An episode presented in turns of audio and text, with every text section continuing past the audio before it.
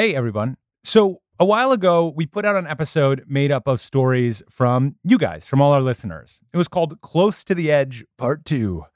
And we asked you all to share stories of travel gone horribly wrong. And you did. It was it was incredible. But among those responses, we also heard from a listener named Joanne Middick. Hey, Atlas Obscura, long-time listener, first-time caller. I love storytelling. I love travel. I've been traveling for the last two decades. Joanne had all of these great stories involving sandstorms and racing to the airport and traveling with Cirque du Soleil. But she also mentioned uh, another place, a place that was important to her and a, a kind of a quieter one. Actually, one of your locations on the map is uh, the church that I was raised and grew up in, hand painted church in Central Texas. Uh, my uncle actually painted it. So uh, if you ever want to do more on that story, I've got the in. Hand painted churches. I didn't know exactly what that was, but we definitely wanted to learn more. So we called up Joanne and her uncle, and together they told us the story of Saints Cyril and Methodius Church in Dubina, Texas. I'm Dylan Thuras, and this is Atlas Obscura, a celebration of the world's strange, incredible, and wondrous places. And today we peek into one of the painted churches of Texas, and we see how for Joanne and her uncle, this church means home. After this.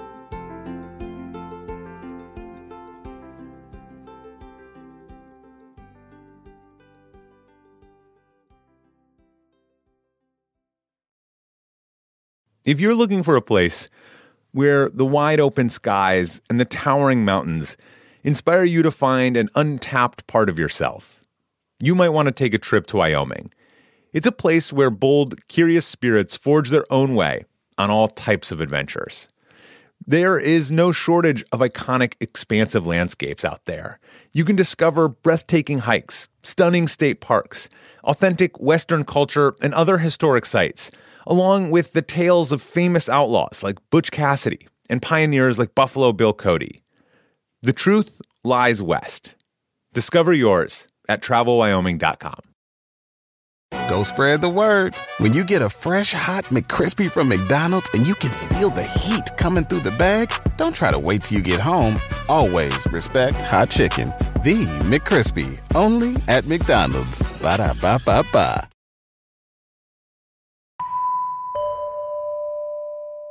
From the outside, the painted churches of Texas don't seem like anything special. They're often a simple wooden structure, painted white, smallish with a classic steeple. But once you step inside, it's like when Dorothy lands in Oz and everything goes technicolor. Color explodes from every corner. The walls, the ceiling, the altar, they are all painted with these intricate patterns and designs these hand painted details using stenciling and marbling. Inscriptions are often written in German and Czech, and the painted churches of Texas, they just feel like stepping back in time into this previous era. There are about 20 of these painted churches across western Texas, and they were built in the 19th century by Czech and German immigrants who were searching for land and opportunity. In an effort to preserve their cultural identity and maybe to ease a certain sense of homesickness, the immigrants built these churches and they decorated them with designs from their homeland.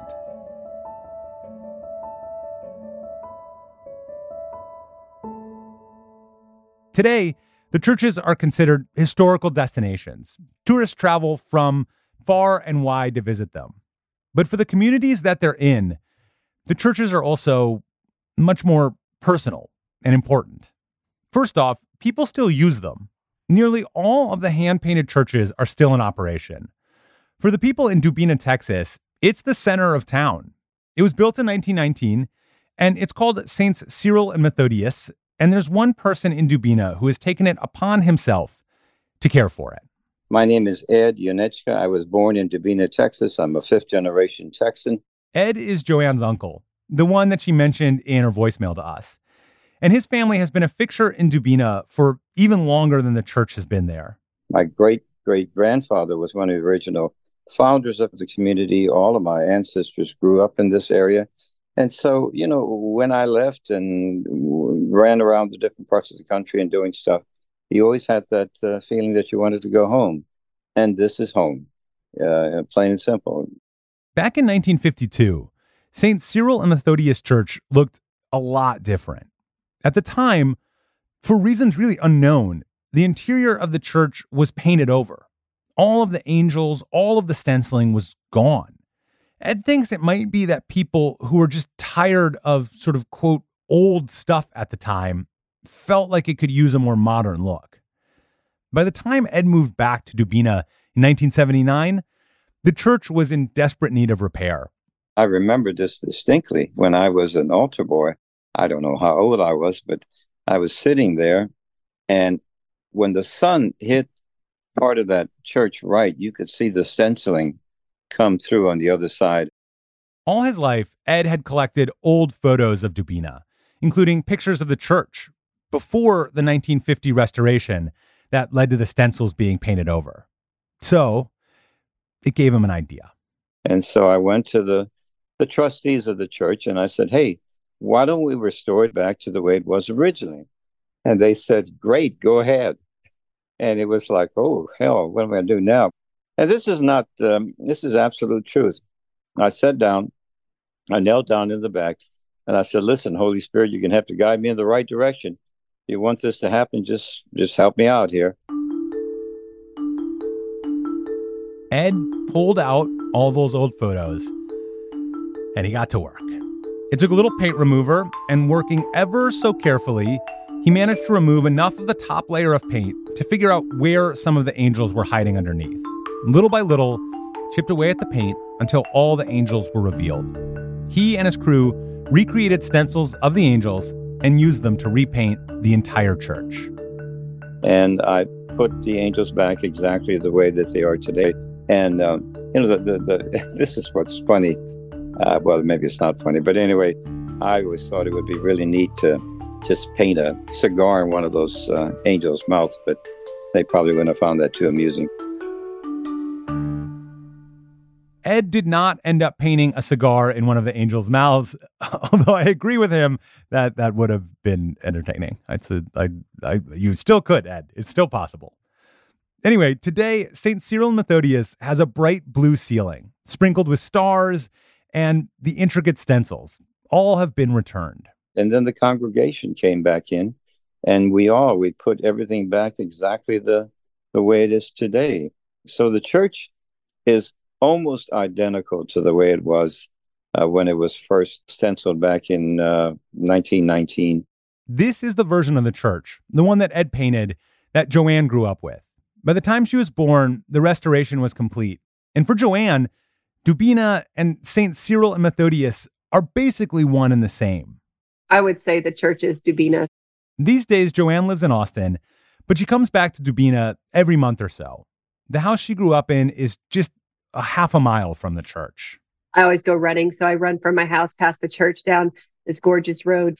When I drive to Uncle Ed's house, you pass it. When I drive to my Aunt Jean's house, you pass it. When I Go to my best friend's house. You see it from their porch. I mean, it's the center of Dubina.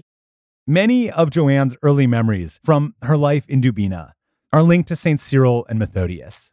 In general, it's just a place that you saw everybody that you knew, you know, more of a place of community than anything else for me personally.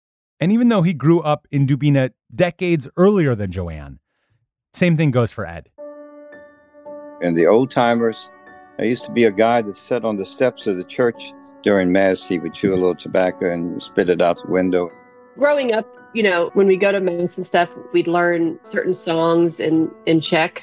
The kids would learn like Czech songs, and even now I'm a 42 year old woman, but like I know the entire song. You know, all of my people I grew up with the same age, we still can pull that song out like that.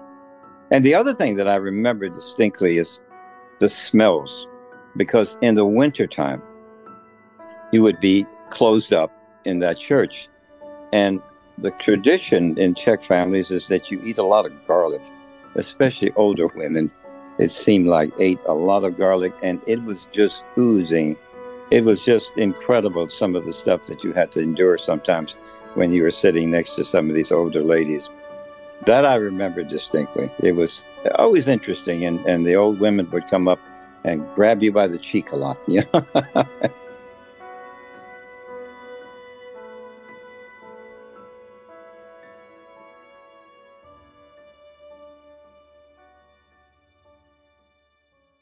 It took about four or five months for Ed and his crew to restore the church, to, to bring it back to its original state.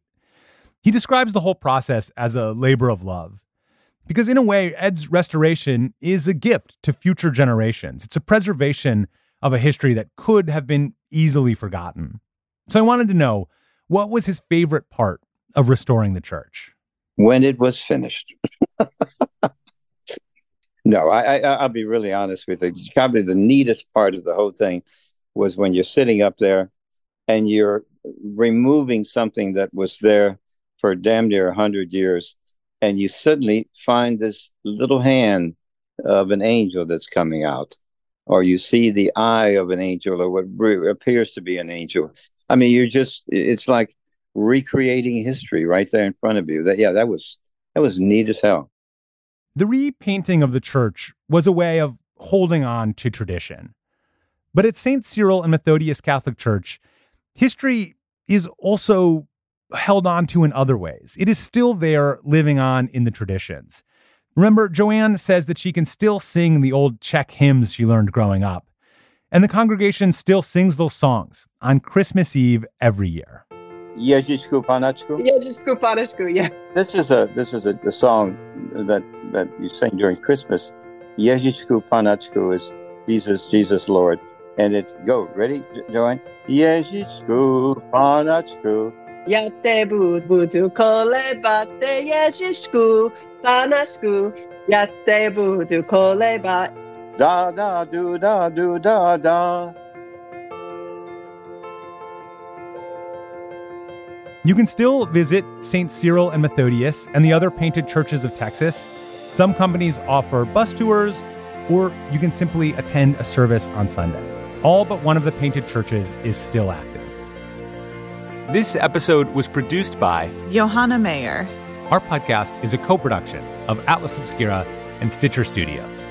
The production team includes Doug Baldinger, Chris Naka, Camille Stanley, Manolo Morales, Baudelaire, Gabby Gladney. Our technical director is Casey Holford. This episode was mixed by Luce Fleming. If you want to learn more, be sure to visit atlasobscura.com. There's a link in our episode description. And our theme and end credit music is by Sam Tyndall. I'm Dylan Thuras, wishing you all the wonder in the world. I will see you next time.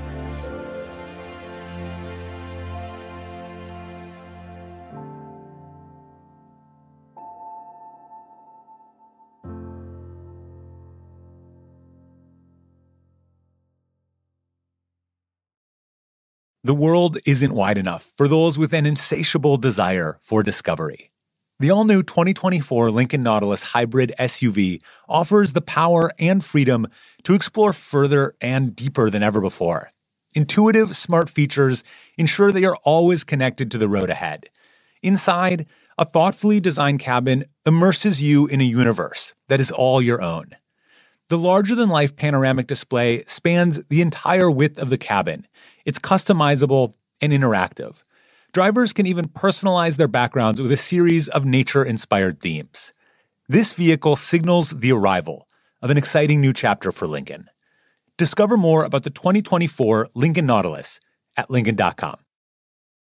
Go spread the word. When you get a fresh hot McCrispy from McDonald's and you can feel the heat coming through the bag, don't try to wait till you get home. Always respect hot chicken. The McCrispy, only at McDonald's. Ba da ba ba ba.